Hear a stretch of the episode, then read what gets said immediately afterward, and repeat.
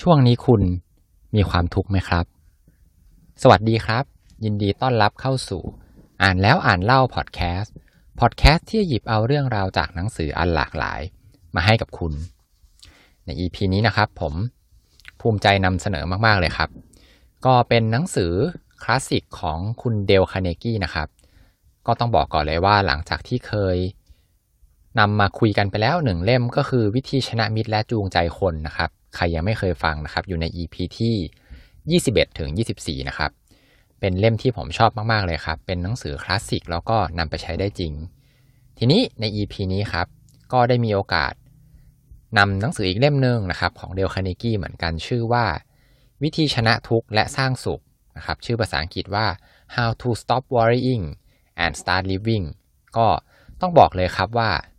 ดีไม่แพ้กันเลยนะครับ เนื้อหาหลักๆเนี่ยก็ตามชื่อหนังสือเลยครับ เกี่ยวกับเรื่องของทุกข์นะครับ เหตุที่ทำให้เกิดทุกข์แล้วก็ที่เจ๋งคือมีวิธีการแก้ไขแบบเป็นขั้นเป็นตอนด้วยนะครับ แล้วก็ทำอย่างไรถึงจะมีความสุขได้ เพื่อไม่ให้เสียเวลาครับ เรามาเริ่มกันเลยดีกว่า ในบทนำเนี่ยครับ คุณเดลคาเนกี้เขาก็ได้เขียนถึงว่าทำไมเนี่ยเขาถึงเขียนหนังสือเล่มนี้ขึ้นมาครับเขาก็เล่าว่าตัวเองเนี่ยเคยเป็นคนหนุ่มที่ปราศจากความสุข ต้องทำงานที่ไม่ชอบ หรือเรียกได้ว่าเกลียดเลยทีเดียวนะครับ แล้วก็ช่วงนั้นก็ไม่ค่อยมีเงิน แล้วก็นอกจากนั้นนะครับ หลังจากที่เขาเนี่ยผันตัวมาเป็นอาจารย์แล้วก็เป็นนักเขียนแล้วเนี่ยเขาก็ได้ค้นพบครับว่าปัญหาใหญ่เลยของคนอีกมากมายเนี่ยก็คือความทุกข์เขาก็เลยลองพยายามที่จะหาหนังสือการเอาชนะทุกข์เนี่ย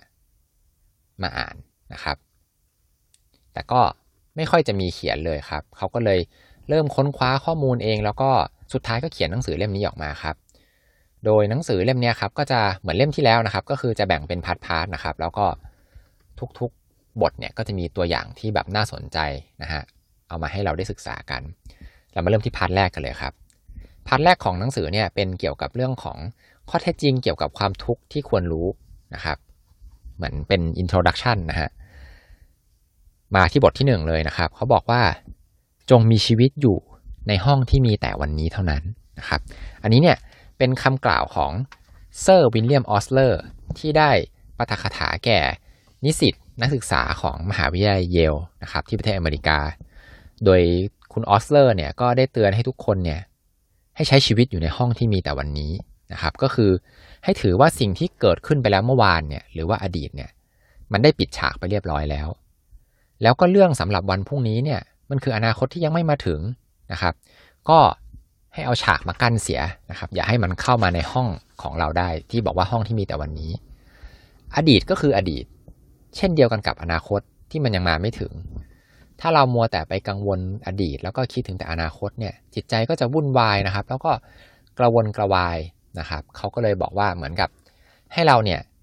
อยู่แต่ในอยู่อยู่แต่กับปัจจุบันเท่านั้นเองนะครับ แต่ก็ไม่ใช่ว่าเราเนี่ยจะไม่พยายามนึกถึงเรื่องของการวางแผนอนาคตเลยนะครับ เราทำได้เหมือนกันเรานึกได้เหมือนกัน แต่ให้เราเนี่ยให้พยายามทำวันนี้ให้ดีก่อน แล้วพอทำนี้ให้ดีปุ๊บเนี่ย มันก็จะส่งผลไปถึงอนาคต ส่วนอดีตอะมันผ่านไปแล้วนะครับ จะมาเป็นบทเรียนได้ แต่ว่าคิดถึงมากเกินไปก็ไม่ดีนะครับ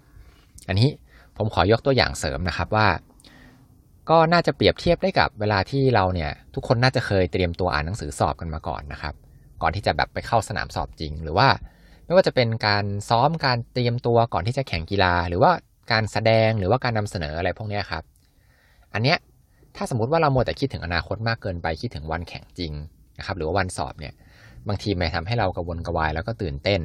นะฮะก็จะทำให้ทำได้ไม่ดีนะครับเขาบอกให้ทำวันนี้ให้ดีที่สุดก็คือเหมือนกับวันนี้เนี่ยที่ยังมาไม่ถึงเนี่ยเราก็ตั้งใจซ้อมตั้งใจอ่านหนังสือ พอเราทำวันนี้ได้ดีแล้ว อนาคตก็จะดีเองนะครับ ประมาณนี้ ถัดมาครับตัวอย่างถัดมาเขาพูดถึงชายหนุ่มคนหนึ่งครับ เป็นทหารที่แบบมีความทุกข์มากเลยนะครับ แล้วเขาก็ไปหาแพทย์ทหารนะครับ เขาก็ได้แนะนำคำแนะนำที่ดีครับว่า ให้ดูที่นาฬิกาทราย ที่ตรงคอมันนี่ยครับจะคลอดตรงกลางนะครับ แล้วทรายเนี่ยที่มีอยู่จำนวนมากมายเลยเนี่ย มันจะผ่านได้แค่ทีละเม็ดทีละเม็ดเท่านั้น คุณหมอก็บอกว่าถ้าเกิดทรายเนี่ยมันผ่านได้มากกว่าหนึ่งเม็ดเนี่ยแก้วมันก็จะแตก มันก็เหมือนกับร่างกายของเรานั่นเอง ดังนั้นเนี่ยเวลาที่เรามีความทุกข์มากๆเนี่ยเหมือนเม็ดทรายนะครับ ให้เราพยายามทำงานไปเลือกทำงานไปทีละอย่างทีละอย่างนะครับ อย่าไปประสาทเสียกับงานที่จำนวนมากมายเหมือนกับเม็ดทรายที่ค้างอยู่ตรงคอขวดนะครับ ให้ท่องเอาไว้ว่าทรายผ่านทีละเม็ดปฏิบัติงานทีละอย่างนะครับ อันนี้ก็เป็นข้อคิดสำหรับคนที่แบบทุกข์เพราะว่างานยุ่งนะครับ แล้วก็ มีอีกอันหนึ่งครับ มันเป็นข้อความนะครับ จากหนังสือพิมพ์เขาบอกว่า คนฉลาดเนี่ยย่อมถือว่าวันวันหนึ่งเป็นชีวิตใหม่ของเขานะครับ มันจะไม่เป็นความยากลำบากเลยที่จะมีชีวิตอยู่ต่อไปทีละวันทีละวัน ให้ลืมวันก่อนๆซะ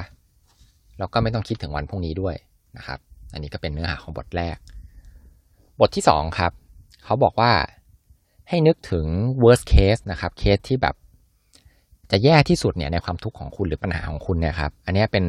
ประสบการณ์ของคุณแคริเออร์นะครับ อันนี้คิดว่าน่าจะเป็นเป็นเจ้าของเป็นผู้ก่อตั้งบริษัทแอร์นะครับ เขาแนะนำว่าวิธีการต่อสู้กับความทุกข์เนี่ยให้ทำสามขั้นตอนตามนี้ครับ ขั้นตอนแรกก็คือ ให้คิดถึงผลที่เสียหายที่สุดเลยของความทุกข์หรือปัญหานั้นๆ ที่จะเกิดขึ้นได้ เช่นแบบ เลวร้ายสุดๆเลยนะครับ คุณต้องติดคุกหรือว่าอาจจะโดนยิง หรือว่าอาจจะโดนไล่ออกจากงานนะครับ ข้อ2ครับให้เตรียมตัวรับมือกับความเสียหายนั้นนะครับ ว่าเราจะมีวิธีการแก้ปัญหา หรือว่าผ่อนให้มันเป็นเบาได้ไหม ทีนี้ถ้าไม่มีทางเลี่ยงครับ ก็ก็ให้เตรียมตัวรับมือนะฮะถ้าคุณทำแบบนี้ได้เนี่ย คุณอาจจะมีความทุกข์น้อยลง หรือว่าเบาใจลงนะครับ ในกรณีที่คุณตีออกมาแล้วเออมันไม่ได้เป็นความทุกข์ที่ที่แบบมาก มากมายขนาดนั้นนะครับ ทีนี้ขั้นตอนที่3ครับ เมื่อคุณใจเย็นลงแล้วเนี่ย แล้วคุณพยายามที่จะ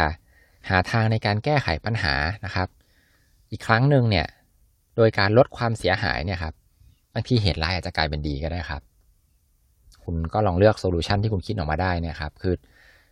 อันเนี้ยเขาหมายถึงว่าแบบบางทีคุณทุกข์มาก ๆเลย แล้วคุณไม่ได้ คุณไม่ได้คิดเลยเนี่ย มันก็จะแบบเหมือนคนมึนนะฮะ มึนแล้วก็งงนะครับ แล้วก็แบบเหมือนคนตาบอดนะครับ อันนี้เนี่ยครับ มันก็จะ work เมื่อเราแบบมีความทุกข์หนักนะครับ อย่างที่บอกไปเมื่อกี้นี้ อาจจะทำให้คุณเนี่ยขาดสติได้นะครับ ถัดมาครับบทที่สามบทที่สามนี่ก็น่าสนใจทีเดียวนะครับ เขาก็บอกว่าความทุกข์เนี่ยมันทำลายสุขภาพครับ เขาก็ทำสถิติให้ดูนะครับ อันนี้เป็นสมัยก่อนนานมากแล้วนะครับ เขาบอกว่าทหารอเมริกาเนี่ย ตายในสงครามโลกครั้งที่สองเนี่ย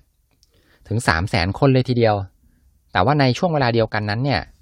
โรคหัวใจเนี่ยก็ได้ฆ่าคนไปกว่าสองล้านคนนะครับ แล้วก็ครึ่งหนึ่งของคนพวกนั้นเนี่ยเป็นโรคหัวใจ เพราะว่าเกี่ยวกับเรื่องของความทุกข์ความกังวลครับ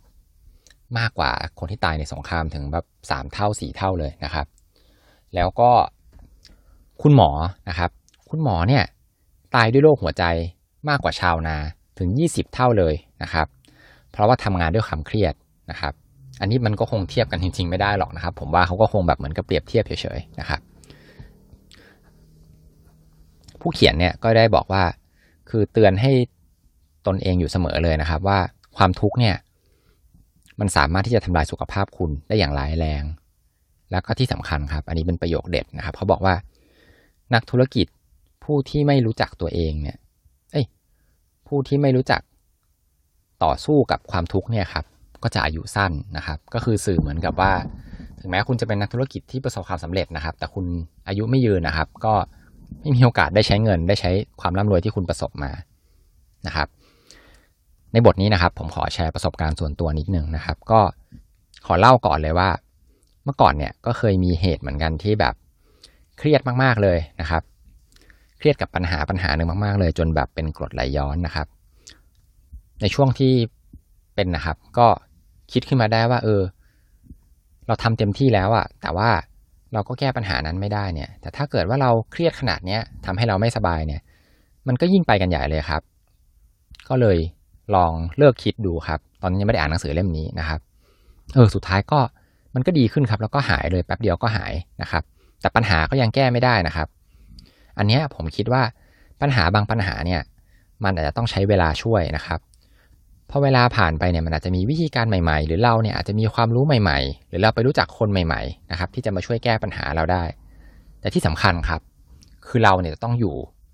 ให้ถึงช่วงเวลานั้นๆนะครับแล้วก็ต้องมีสุขภาพร่างกายที่แข็งแรงด้วยสมองจะได้คิดหาวิธีการแก้ได้นะครับ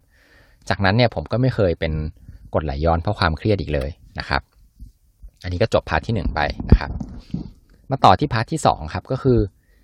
ศิลปะ แห่งการวิเคราะห์ทุกข์ครับ อันนี้เราก็จะมาวิเคราะห์กันเรื่องของความทุกข์นะฮะ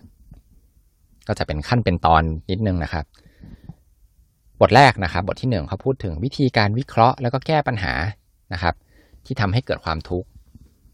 เขาบอกว่า เมื่อมีความทุกข์มากเนี่ย ก็จะเกิดความวิตกนะครับ แล้วก็หงุดหงิดฉุนเฉียวนะครับ ให้ลองทำตามนี้ครับ มันอาจจะแก้ทุกข์ของท่านได้นะครับ ก็คือให้เขียนด้วยนะครับ แล้วก็พิมพ์หรือพิมพ์ออกมาก็ได้นะครับ ขั้นที่หนึ่ง ฉันกำลังเป็นทุกข์เรื่องอะไร ข้อที่สองนะครับหรือขั้นที่สองเนี่ยฉันจะแก้อย่างไร อันนี้เนี่ยให้เรานั่งคิดทบทวนหาทางแก้ปัญหาครับ ปัญหาที่ทำให้เกิดทุกข์มันอาจจะมีสามถึงสี่ทางก็ได้นะครับ ให้พิมพ์นะครับ หรือเขียนมันออกมาอย่าลืมตรงนี้นะครับ สิ่งนี้เนี่ยจะช่วยทำให้คุณเนี่ยจดจ่อกับปัญหา แล้วก็ใจเย็นลงครับ แล้วก็มีสตินะครับ กลับมาพิจารณาทางเลือกว่าทางไหนเนี่ยมันเป็นทางที่ดีที่สุดนะครับ ขั้นที่สามนะครับก็ให้เลือกตัดสินใจเลือกว่าจะทำอย่างไรดี แล้วขั้นที่สี่ครับก็คือให้คิดครับว่าจะลงมือทำเมื่อไหร่นะครับ อันนี้ก็เป็นวิธีการวิเคราะห์นะครับ ลองเอาไปใช้กันดูนะครับ บทที่สองครับก็บทถัดมาเนี่ยเขาก็พูดถึงว่าอ้างอิงถึงบทแรกเมื่อกี้เนี่ยครับว่าถ้าเรานำวิธีการวิเคราะห์ไปใช้เนี่ยเราจะสามารถลดความทุกข์นะครับ ในเรื่องของการทำธุรกิจเนี่ยลงได้ถึง 50%เลยทีเดียวนะครับ ก็ไม่รู้จริงหรือเปล่าเหมือนกันต้องลองดูนะฮะ ถัดมาครับ part ที่3 part ที่ 3 นี่อาจจะฟังดูตลกดีนิดนึงนะครับ ก็เขาบอกว่าเป็นวิธีการทำลายนิสัยที่ชอบมีทุกข์ครับมีนิสัยที่ชอบมีทุกข์ด้วยนะครับ วิธีการแรกครับเขาก็บอกว่าอย่าปล่อยให้ว่างครับ เมื่อชีวิตของคนเราเนี่ยครับต้องตกอยู่ในความทุกข์แบบแสนสาหัสเลยนะครับเนี่ยทำให้เราเนี่ยกินไม่ได้แล้วก็นอนไม่หลับนะครับ แล้วก็ป่วยครับ เราลองมาดูวิธีการแก้ไขกันเลยดีกว่านะครับ ตัวอย่างเนี่ยเป็นแพทย์ทหารอีกแล้วนะครับเขาก็เล่าถึง วิธีการบรรเทาอาการเสียขวัญของทหารที่แบบไปเจอเหตุการณ์ที่น่ากลัวมานะครับ เขาบอกว่าเขาใช้วิธีการรักษาก็คือ ให้ทำนู่นทำนี่นะครับ อย่าให้อยู่ว่าง ให้ทหารคนที่ป่วยเนี่ยทำงานบางอย่างนะครับ แต่ต้องทำงานที่เพลินๆนะครับ แล้วก็เน้นการทำที่อยู่ข้างนอกบ้านนะครับ อย่างเช่น พวกการทำสวนตกปลาล่าสัตว์ หรือแม้แต่การเล่นฟุตบอลนะครับ อย่าให้นั่งว่างเฉยๆนะครับ แล้วคุณก็จะลืมหรืออาจจะดีขึ้นนะครับ ในเรื่องของทุกข์ นะครับชายอีกคนนึงครับเขาสูญเสียลูกไปนะครับเขาเสียใจมากๆเลยนะครับ ทีนี้ลูกอีกคนหนึ่งที่เหลืออยู่เนี่ยครับมาเป็นคนที่แก้ปัญหาให้เขาหรือชี้ทางสว่างนะครับ เพราะว่าช่วงนั้นเองเนี่ย ลูกเขาก็มาลบเล้านะครับ บอกให้ทำเรือแบบต่อเรือของเล่นให้หน่อย ชายคนนี้เขาก็ต่อเรือนั่งทำอยู่สามชั่วโมงครับแล้วเขาก็ค้นพบว่าเฮ้ยในช่วงนั้นเนี่ยจิตใจเขาเนี่ยสงบแบบที่ไม่เคยเป็นมาก่อนเลยในรอบหลาย ๆ เดือนนะครับ หลังจากที่เขาคิดได้ครับเขาก็เลย นั่งทำลิสต์ขึ้นมาครับ เพื่อที่จะแบบเป็นรายการที่จะซ่อมสิ่งต่างๆในบ้านของเขา ซ่อมมันทุกอย่างเลยครับสองปีผ่านไปครับ ช่วงนั้นเนี่ยเขาก็ทำตัวให้ยุ่งอยู่เสมอเลยครับ ไม่ว่าจะเป็นการไปเรียนการศึกษาผู้ใหญ่นะครับทำงานการกุศลนะครับ ยุ่งจนไม่มีเวลาให้นั่งอมทุกข์เลยนะครับ อันนี้ก็เป็นวิธีหนึ่งนะครับที่ทำลายนิสัยที่ชอบมีทุกข์นะครับ จริง ๆ ก็คงไม่ได้ชอบหรอกนะครับ วิธีที่สองครับเขาบอกว่าเราเนี่ยชีวิตของเราเนี่ยสั้นเกินกว่าจะมา กังวลกับเรื่องเล็กๆน้อยๆนะฮะอันนี้ก็เป็นตัวอย่างของทหารเรือครับ ที่ทำงาน ไม่ใช่ทำงานสิ ที่ลบอยู่ในเรือดำน้ำครับ ซึ่งเรือดำน้ำของทหารคนนี้กำลังจะถูกโจมตีครับ ก็เลยแบบเหมือนเหมือนกระสุนปืนใหญ่หมดแล้วครับ ก็คือต้องหลบแล้วก็ต้องปิดระบบทุกอย่างเลยนะครับ ในเรือดำน้ำนะครับ ไม่ว่าจะเป็นพัดลมแอร์หรือว่าเครื่องจักรเนี่ย แล้วก็ทำตัวให้เงียบที่สุดนะครับ ทหารคนนี้เขาก็เล่าว่าแบบ ในช่วงนั้นเนี่ยมันร้อนมากเลยมือนตกนรกเลย แล้วก็โดนทิ้งระเบิดเนี่ยนานยาวนานกว่า 15 ชั่วโมงนะครับ โดยที่เขาว่าต้องลุ้นว่าจะโดนหรือเปล่า เขาเนี่ยถูกสั่งให้นอนเงียบๆนะครับ มันเหมือนกับการที่นอนรอความตายเลยนะครับ 15 ชั่วโมงของเขาเนี่ยมันเหมือนกับ 15 ล้านปีเลยทีเดียว ระหว่างนั้นเนี่ยเขาก็คิดย้อนไปถึงชีวิตตัวเองครับว่า เออตัวเองเนี่ยโง่มากเลยนะครับ โง่ที่จะแบบ มาทุกข์กับเรื่องเล็กๆน้อยๆมากมาย ไม่ว่าจะเป็นสมัยก่อนนะครับ ที่แบบเงินเดือนน้อยมั่งไม่มีบ้านมั่งไม่มีรถตอนนี้เนี่ย คือขอแค่มีชีวิตรอดไปได้เนี่ย ก็บุญแล้วนะครับ เขาก็เลยคิดว่าเนี่ย ถ้าเกิดรอดไปได้นะ เขาจะไม่ทุกข์อีกแล้วกับเรื่องเล็กๆน้อยๆนะครับ อันนี้ก็เป็นประสบการณ์ของเขานะครับ เขาก็คิดว่าเออแบบเรื่องที่เหลือเนี่ยมันเล็กน้อยละกับเรื่องที่จะเอาชีวิตรอดนะครับ ก็ให้เราอย่ากกังวลในเรื่องเล็กๆน้อยๆนะครับ กฎข้อที่ 3 ครับ อันนี้น่าสนใจมาก ชื่อว่าวิธีวิธีที่ 3 ครับ ชื่อว่ากฎส่วนเฉลี่ยครับ ในหนังสือเนี่ยเขาก็เล่าถึงผู้หญิงคนหนึ่งครับ ที่แบบเป็นคนขี้วิตกกังวลมากเลย แล้วก็ทำให้มีความทุกข์นะครับ ครั้งหนึ่งเนี่ยเขาก็ไปเที่ยวภูเขากับสามีนะครับ ขณะที่นอนอยู่ในกระโจมนะครับ ก็มีพายุเนี่ยพัดเข้ามา ทีนี้เธอกับสามีเนี่ยมีกระโจมอยู่สองหลังนะครับ โดยทั้งคู่เนี่ยอยู่ที่กระโจมด้านนอกที่เป็นที่นอนนะครับ แล้วก็แบบพายุพัดลมแรงก็มีเสียงดังตลอดเวลาเลยนะครับ เธอก็เป็นทุกข์ครับว่าไอ้กระโจมของเธอเนี่ย มันจะปลิวลอยไปตามลมพายุนะครับ สามีของเธอก็เลยบอกว่า ที่เรามาเที่ยวกันเนี่ย เรามาเที่ยวโดยสำนักงานท่องเที่ยวนะ ที่เขาเนี่ยมีประสบการณ์ที่แบบเคยกางกระโจมเนี่ยมาแล้วกว่า 16 ปีเลย แล้วกระโจมหลังนี้ที่เรานอนอยู่เนี่ย มันก็ถูกกางไว้หลายฤดูแล้ว ก็ไม่เคยถูกลมพัดปลิวไปเลย หรือถ้ามันปลิวจริง ๆ เนี่ย เราก็ยังมีกระโจมอีกอันนึง ให้เธอเนี่ยตั้งสติไว้ดีกว่านะครับ สุดท้ายเนี่ย ผู้หญิงคนนี้ก็นอนหลับหลับสบายไปเลยนะครับ อันนี้ก็เป็นวิธีการใช้กฎเฉลี่ยครับว่าเออจริง ๆ แล้วเนี่ยมันน่าจะเกิดขึ้นกี่เปอร์เซ็นต์นะครับ อันนี้เนี่ยสามีเขาก็ประมาณเหมือนกับว่าเออเปอร์เซ็นต์ที่จะเกิดเนี่ยมันน้อยมากเลยนะครับ ถัดมาอีกครับสามีภรรยาคู่เดิมนะครับ ในช่วงนั้นเนี่ยมีโรคโรคโปลิโอระบาดในเมืองมากเลยนะครับ ในแคลิฟอร์เนียนะครับ ผู้หญิงเนี่ยเหมือนเดิมครับเป็นทุกข์มากเลยกลัวว่าลูกเนี่ยจะติดโรค สามีก็บอกอีกว่าให้สงบจิตใจเอาไว้ก่อนเราเนี่ยป้องกันลูกดีแล้วนะครับ ตามสถิติเนี่ยมีครั้งหนึ่งที่มีคนเป็นมากที่สุดเนี่ยก็คือ 3,800 คน แต่ว่าส่วนใหญ่เนี่ยเวลาโรคระบาดเนี่ยจะเป็นแค่ 2-300 คน แล้วรัฐแคลิฟอร์เนียที่เธออยู่เนี่ยมันมีประชากรตั้ง 9 ล้านคนนะครับ โดยการใช้กฎเฉลี่ยแล้วเนี่ยโอ้โหโอกาสเกิดกับลูกหรือครอบครัวของเธอเนี่ยมันน้อยมากๆเลยนะครับ อย่าไปกังวลเลยนะครับ ด้วยกฎเฉลี่ยเนี่ย มันจะช่วยให้เราเนี่ยสบายใจขึ้นจากความทุกข์นะครับ ที่มีโอกาสเกิดขึ้นน้อยมากๆนะครับ ลองนำไปแอปพลายใช้กันดูได้นะครับ ยังมีอีก 3 วิธีนะครับ แต่ว่า EP นี้ค่อนข้างยาวแล้วนะครับ ก็เดี๋ยวจะขอไปพูดใน EP หน้านะครับ หนังสือเล่มนี้ครับ ก็แนะนำอย่างยิ่งเลยนะครับ กับคนที่กำลังมีความทุกข์หนักอยู่นะครับ ช่วงนี้ก็หลายคนก็ work from home นะครับ อาจจะแบบมีปัญหาเรื่องงานนะครับ แล้วก็เรื่องเงินนะครับ จากเรื่องของไวรัสโควิดนะครับ ก็ แนะนำเล่มนี้มากๆเลยครับ มีวิธีการมากมายเลยครับ ที่จะช่วยดับทุกข์นะครับ ลองอ่านดูผมคิดว่าน่าจะมีวิธีที่คุณเนี่ยนำไปใช้ได้ผล 2-3 วิธีเป็นอย่างน้อยเลยนะครับ คือเยอะมากนะครับ แล้วนอกจากนี้เนี่ยมันยังจะมีแนวคิดดีๆด้วยครับ ที่จะทำให้เรามีความสุขมากขึ้นนะครับ เดี๋ยวใน EP ถัดๆไปก็จะมีถึงเรื่องของความสุขนะครับ ก็ชื่อเดลคาเนกี้เนี่ยก็การันตีคุณภาพได้เป็นอย่างดีนะครับสำหรับใน EP นี้นะครับก็ขอจบไว้ก่อนแล้วเดี๋ยวเรามาต่อกันใน EP หน้า ขอบคุณที่ติดตามรับฟังอ่านแล้วอ่านเล่าพอดแคสต์แล้วพบกันใหม่ EP หน้าครับกับหนังสือ